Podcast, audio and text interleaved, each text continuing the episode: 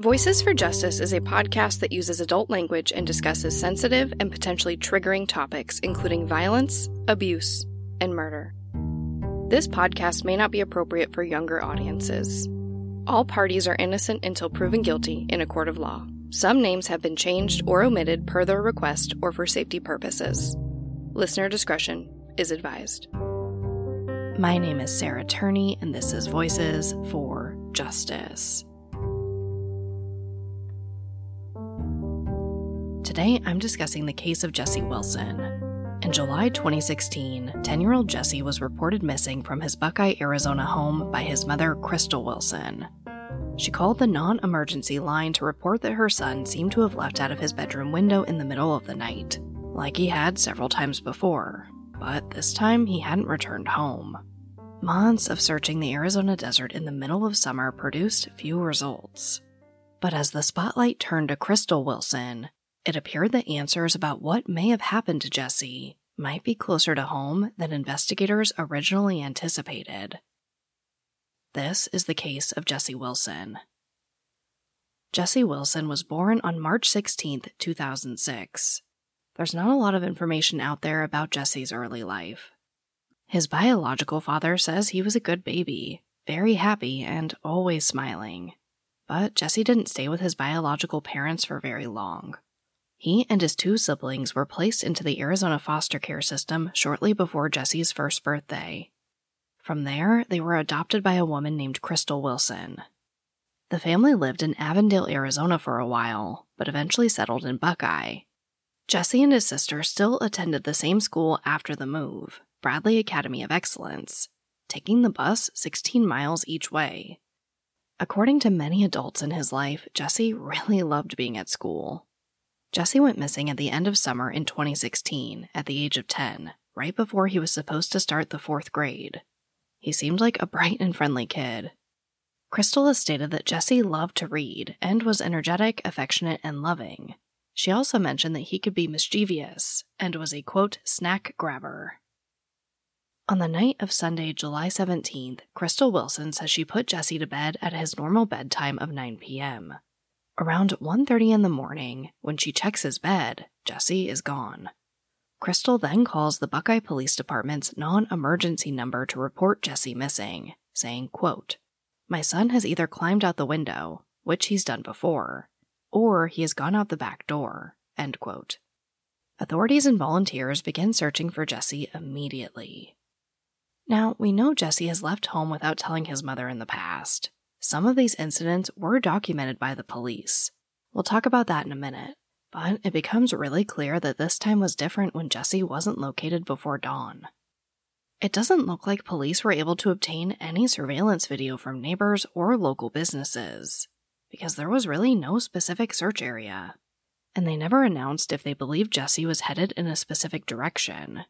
So the Buckeye Police Department established a more broad search area for Jesse, focusing on the 5 to 10 mile radius around his home. Basically, anywhere they thought he could walk to. Let's talk about the area. Buckeye, Arizona is about 45 minutes away from Phoenix. It's a decent sized city. When Jesse lived there, it was also growing really fast. Between the years 2010 and 2020, the population nearly doubled to over 90,000 residents. But as it was rapidly growing, there were a lot of vacant lots and construction. There's also just a lot of open land and farmland in Buckeye. So it's pretty different than a city like Phoenix. There's just a lot more desert and open land. On top of that, this is the middle of summer in Arizona. Temperatures were in the triple digits, and they had to deal with the threat of monsoon season. Now, I'm just going off my personal experience living in Arizona for my entire life, but monsoon season can be very unpredictable. While we can usually know if there's going to be rain, sometimes you can just get an alert on your phone about flash flooding in your area or a haboob coming your way. If you don't know what a haboob is, it's basically this huge wall of dust that sweeps past the area. These can be really dangerous because it limits your visibility a lot.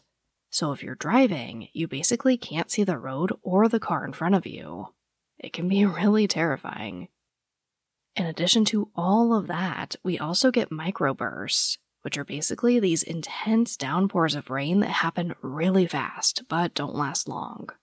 Like a haboob, you can quickly lose visibility. I've actually been caught in both while driving, and it can be really scary. So, not only is this a rough area to search, but it's also basically the worst time of year to search. Several days of the search were ended early to prevent heat exhaustion. But the search effort was large. They brought in several teams of dogs, including Border Patrol tracking dogs. They had teams on ATVs and drones, and they searched Buckeye Lake and several canals in the area. The Arizona Extreme Terrain Search and Rescue also came out to help in the search, but they did have to stop early at a certain point due to lack of funding.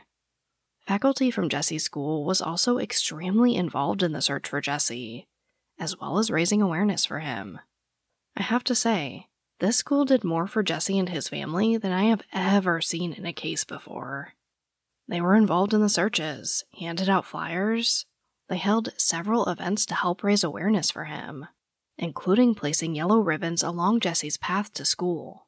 The hope was that by the time he was due back in class in a few weeks, he'd find his way home and take his place in the fourth grade.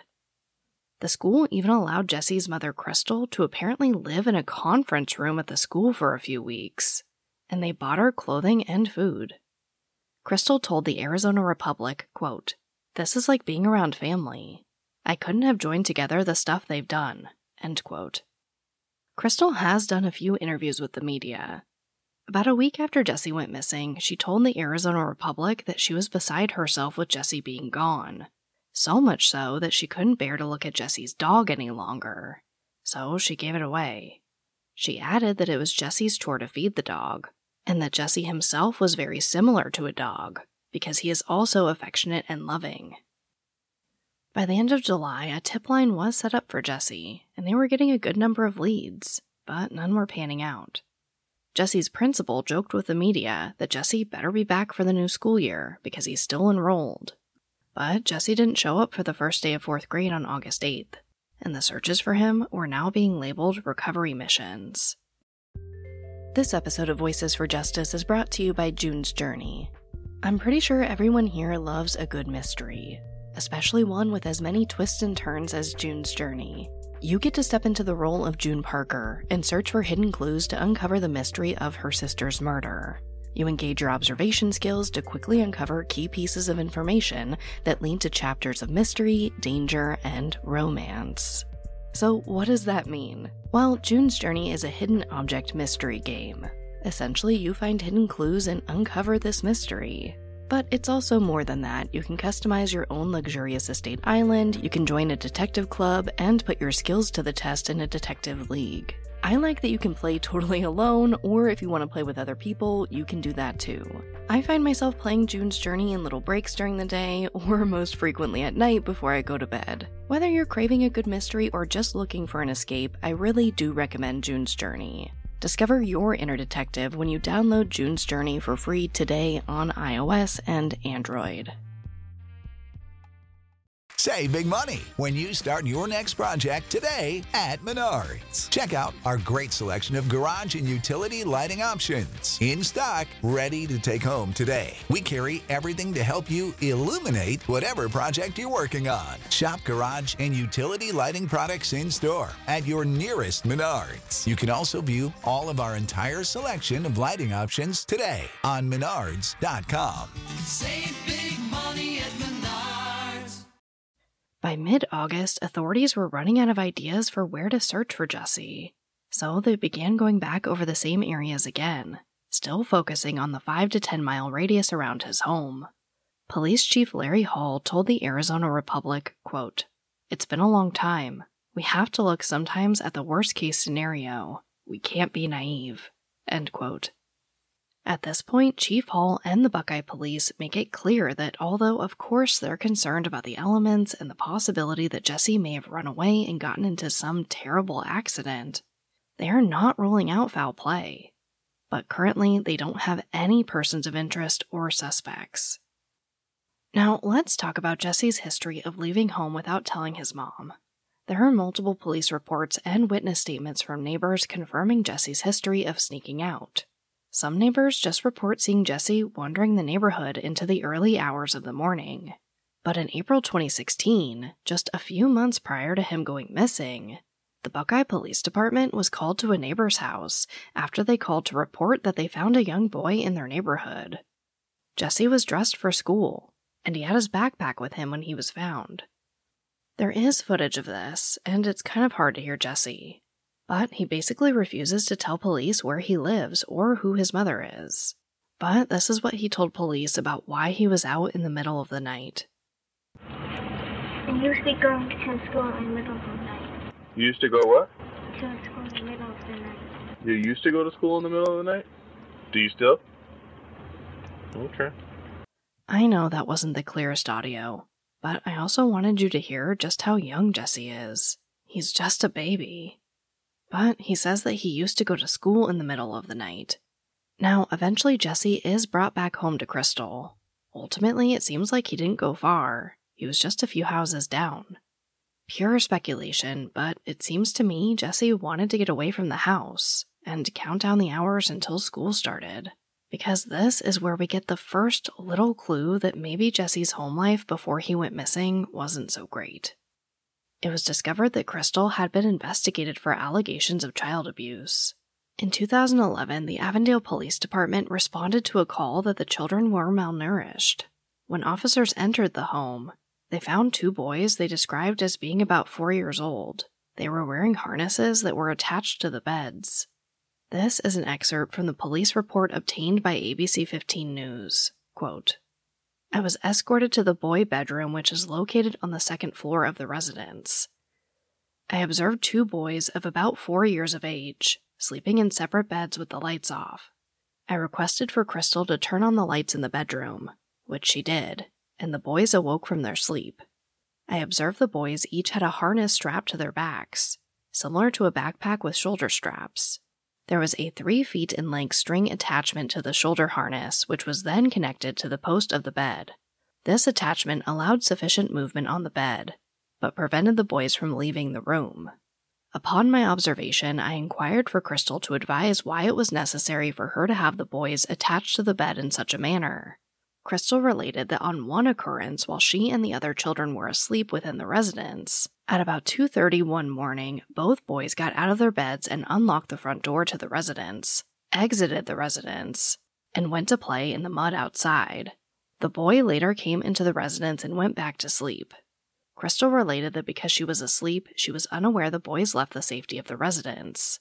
She found out the following morning by following the mud trail from the boys' persons to the front door, then to the exterior of the residence. The officer then observes Crystal remove the harness and feed the kids breakfast. The report notes that the kids were watching something educational, and there was enough food in the fridge. Ultimately, the report of the children being malnourished was closed, and no action was taken. Unfortunately, Jesse's case really stalls at this point. By October, the investigation continues, but the searches stop. The holidays come and go without him, and the media seems to move on from his story without any updates from the police. By the one year anniversary of Jesse's disappearance, the police say they have thoroughly searched everywhere they think Jesse may have gone. They even searched some areas multiple times, and there's just no trace of him. The articles observing the year passing go over most of the same details you've heard thus far in the episode. But we do get some small bits of new information. First, we learn that Jesse's siblings have been removed from their mother's care. We also learn that the police have still not ruled out foul play. They have not administered any polygraph tests, and there are no suspects in the case, specifically stating that Jesse's mother is not a suspect. Now, of course, we can't glaze over Jesse's siblings being removed from their mother's care. But that's about all we know. The police and DCS will not comment on why the children were removed, or if reunification with Crystal is the goal. So we don't really know what happened there. Just that obviously, for some reason, the Department of Child Safety here in Arizona didn't feel it was in the best interest of the children to be in Crystal's care. Then again, we get a lot of silence from police and the media, as it seems like there just wasn't any movement. And then it happened.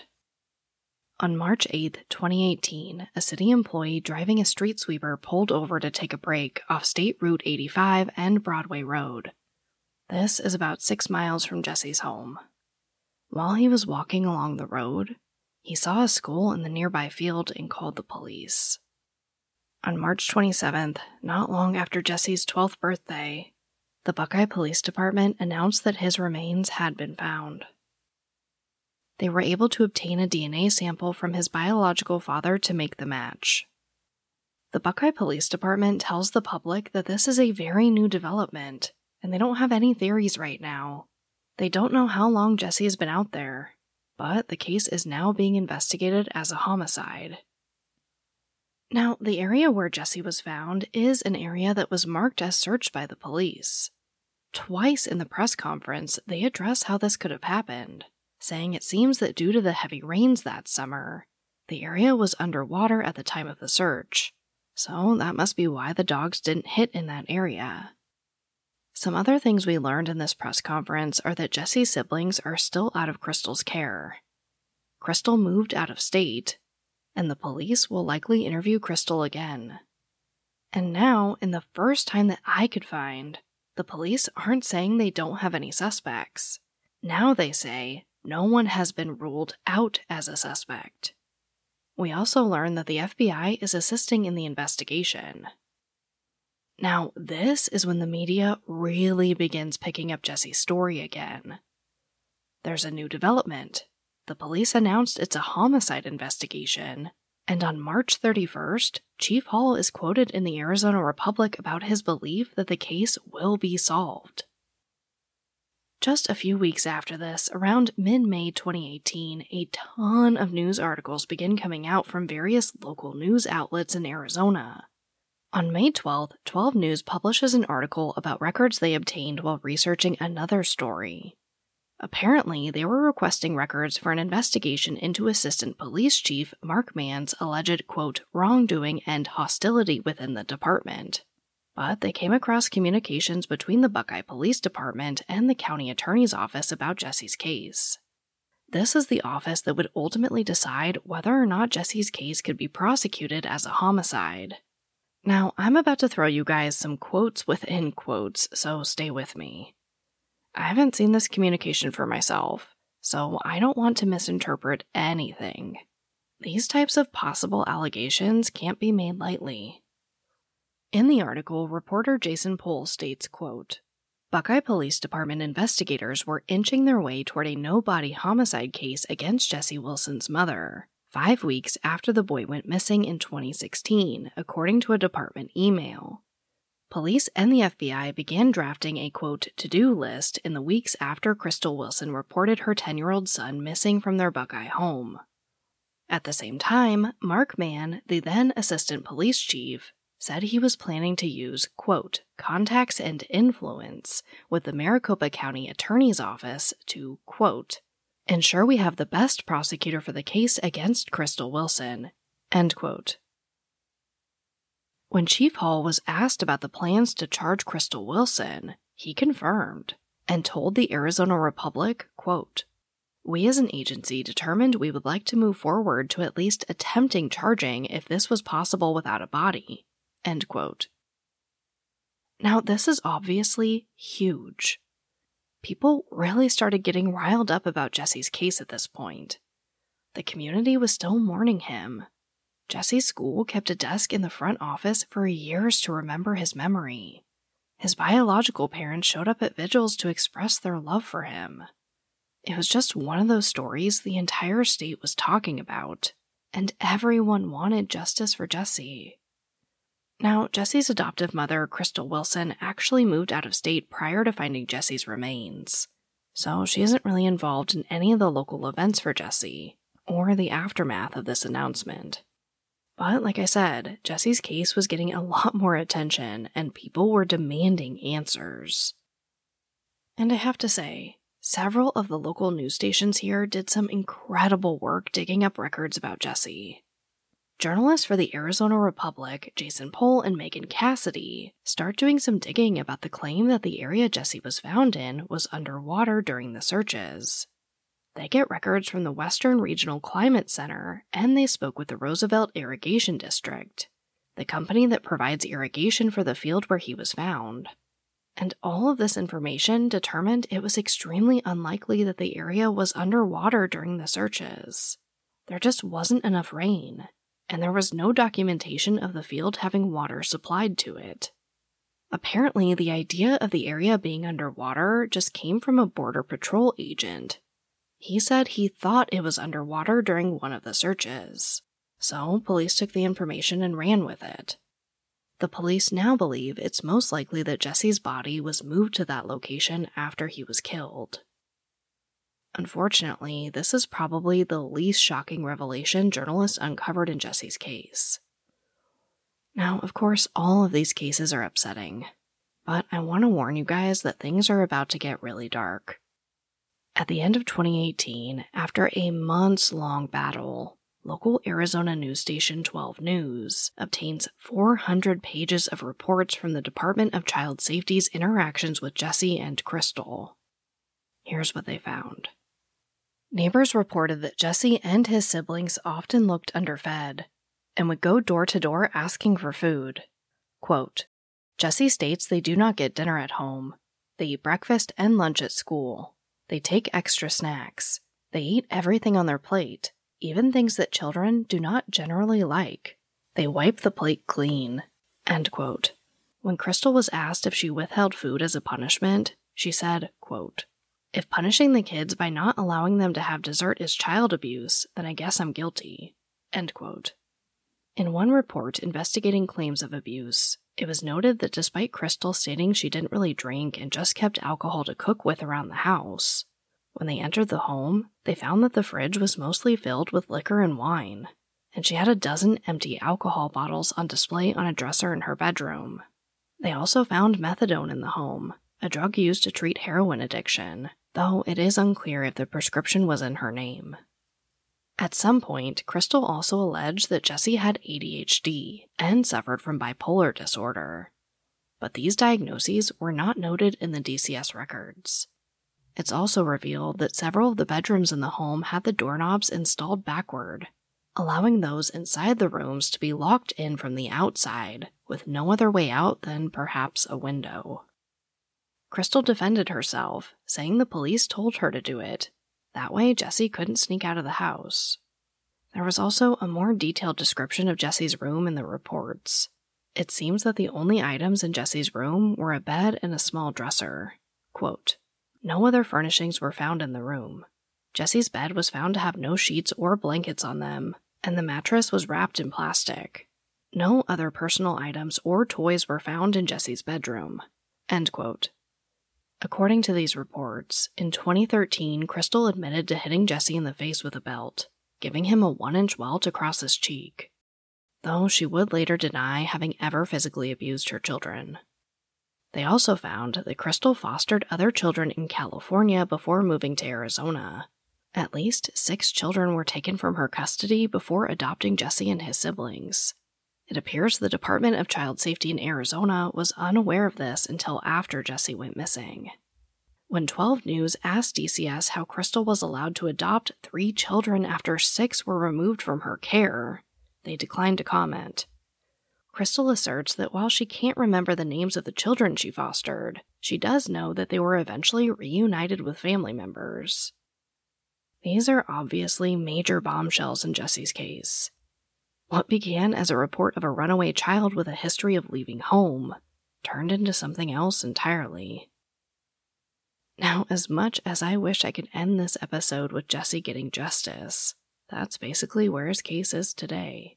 The media reported on these major developments, and then it again faded out of the spotlight as new information dried up.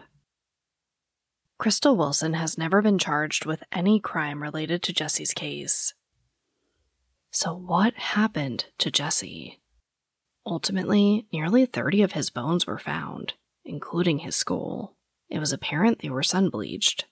The toxicology report shows that he did have multiple antihistamines in his system hydroxyzine and norchlorcyclizine. Forensic pathologist Rebecca Shu told 12 News, quote, It might just be that that person had some allergies. But antihistamine sometimes, especially in children, can actually be used for a sedative. Neither of them, as far as I know, is commonly prescribed for a child. End quote. Jesse did have multiple broken bones and fractures, but experts couldn't tell if these occurred before or after he died. No cause or manner of death has ever been determined, or at least that information hasn't been released to the public. Crystal Wilson was notified about Jesse's remains being found, but contrary to what police said about likely re interviewing Crystal, as of May 2018, the Buckeye police say they feel no need to conduct a follow up interview with her. Also, as of 2018, it appears Crystal Wilson's license to foster children was still valid. Obviously, there are a lot of loose ends in this case. I couldn't find any information about a formal search of Jesse's home. I also just can't believe not a single person in that neighborhood or local business had some type of security camera that captured something. We also don't have any information about witnesses that may have seen Jesse. He was seen plenty of times prior to this in the middle of the night. Why did this time go unnoticed? And of course, the question that is burning in my brain with Jesse's case is will these agencies ever be held accountable for things like this? How did those kids get adopted after Crystal had six children removed from her care? 12 News obtained 400 pages of records related to Jesse. How did these children remain in her care? We saw something similar in the case of Harmony Montgomery. She slipped through the cracks because these case files just can't seem to travel across state lines. Like I said in Harmony's episode, I don't know the perfect solution for this. But I just don't understand how many times this has to happen before major reform is made.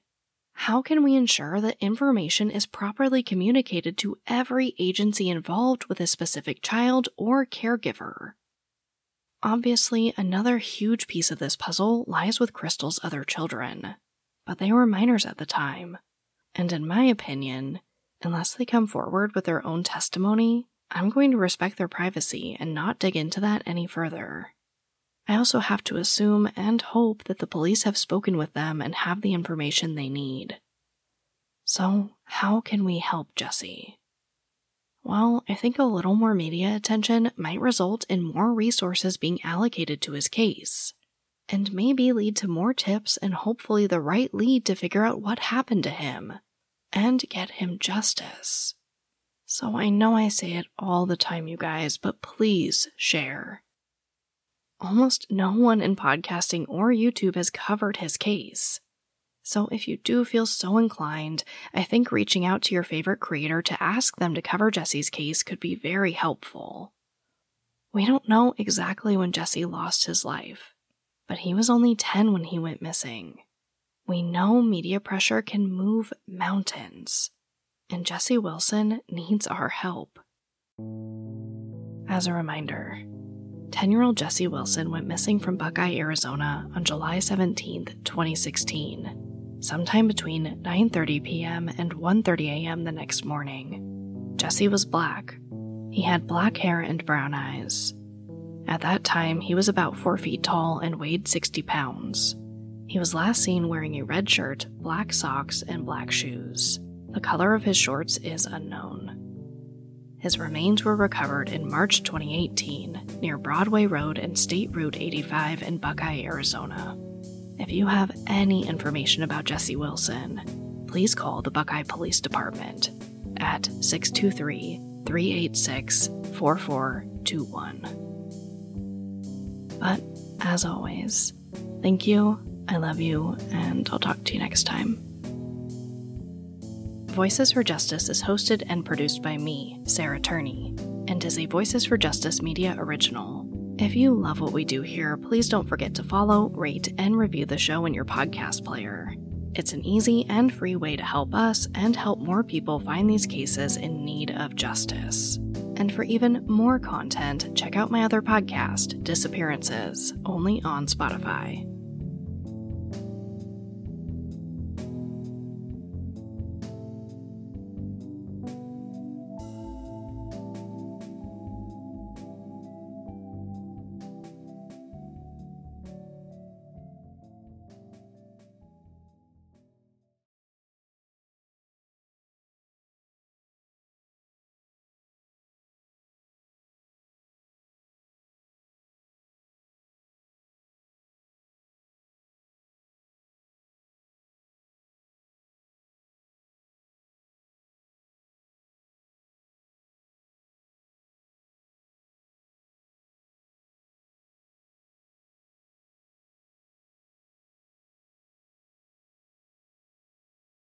Welcome to the secret after show. Um, my goodness, this case.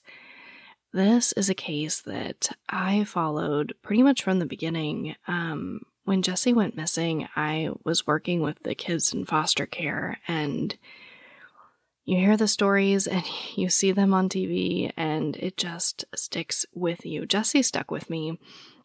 I'll never forget seeing his desk and all. I mean, the school was so involved. We let's we will talk about the school, but the school was so involved, and I remember seeing his desk, the desk that they had in the front office, and they had, I believe, a yellow ribbon on it somewhere. And it just haunted me. I don't know how to describe it. Um, of course, all these cases stick with me in one way or another, but for the longest time, Jesse's has stuck with me. And so I'm really glad that I was able to take some time and research it and bring it to you guys here because I there are some of those cases out there, and this is one of them where I just cannot understand why people don't pick it up. Now, you guys know me, I'm not out there looking for the most salacious story, but this story has some pretty wild elements. I mean, those DCS reports are heartbreaking about Jesse and his siblings. So, um, thank you for listening. And again, please share. I would really love that. Um, I would love to see Jesse get some more media attention.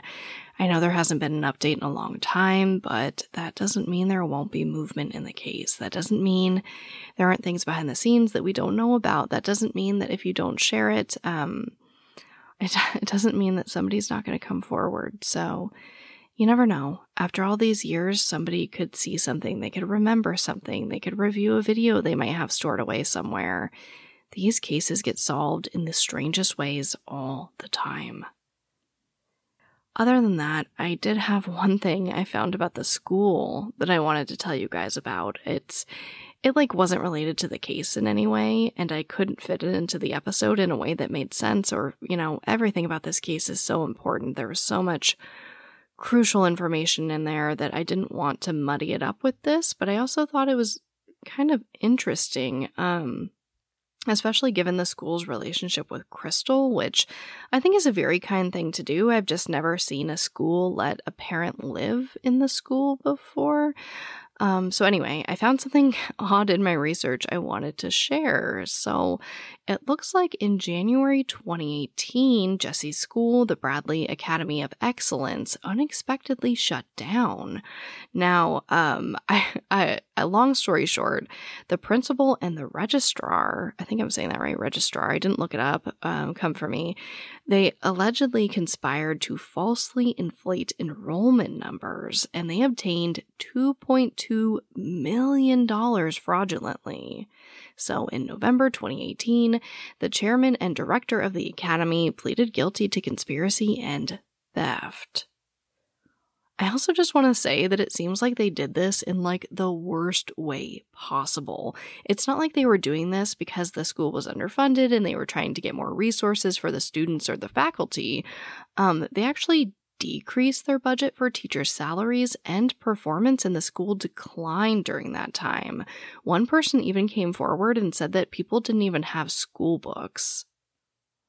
The people involved were also apparently having the school janitors clean their personal homes, and the cooks for the school um, were used for personal parties, like including a first birthday party. Now, my my heart goes out to the, fac- the, the faculty who didn't know, because it seems like there are so many people that are really kind there and really took an interest in Jesse's case. Um, so I don't think it's probably their fault. Um, so no no hate to those people. Don't go out and hate on anybody. But um, yeah, when I went to look up Jesse's school, um, because I always like to look up things on maps. You guys know how I am um, I saw that it appears to have been closed permanently due to this scandal. So, yeah, I looked it up and found this, and here we are. Like I said, it just didn't fit into the episode, but I, I did think it was interesting. So, again, you guys know I try to save uh, most of my banter for this after show, so you can opt into it if you just want case facts you listen to the episode. If you want um, more of my commentary over here or like odd things that happen that take us out of the crucial facts of the story, that's what this secret after show moment is for. But yeah, that's all I got for you guys today. Um, But as always, thank you for tolerating me here in this secret after show moment. I love you, and I'll talk to you next time. This is the story of the one. As head of maintenance at a concert hall, he knows the show must always go on. That's why he works behind the scenes, ensuring every light is working, the HVAC is humming, and his facility shines. With Grainger's supplies and solutions for every challenge he faces, plus 24 7 customer support, his venue never misses a beat. Call quickgranger.com or just stop by. Granger, for the ones who get it done.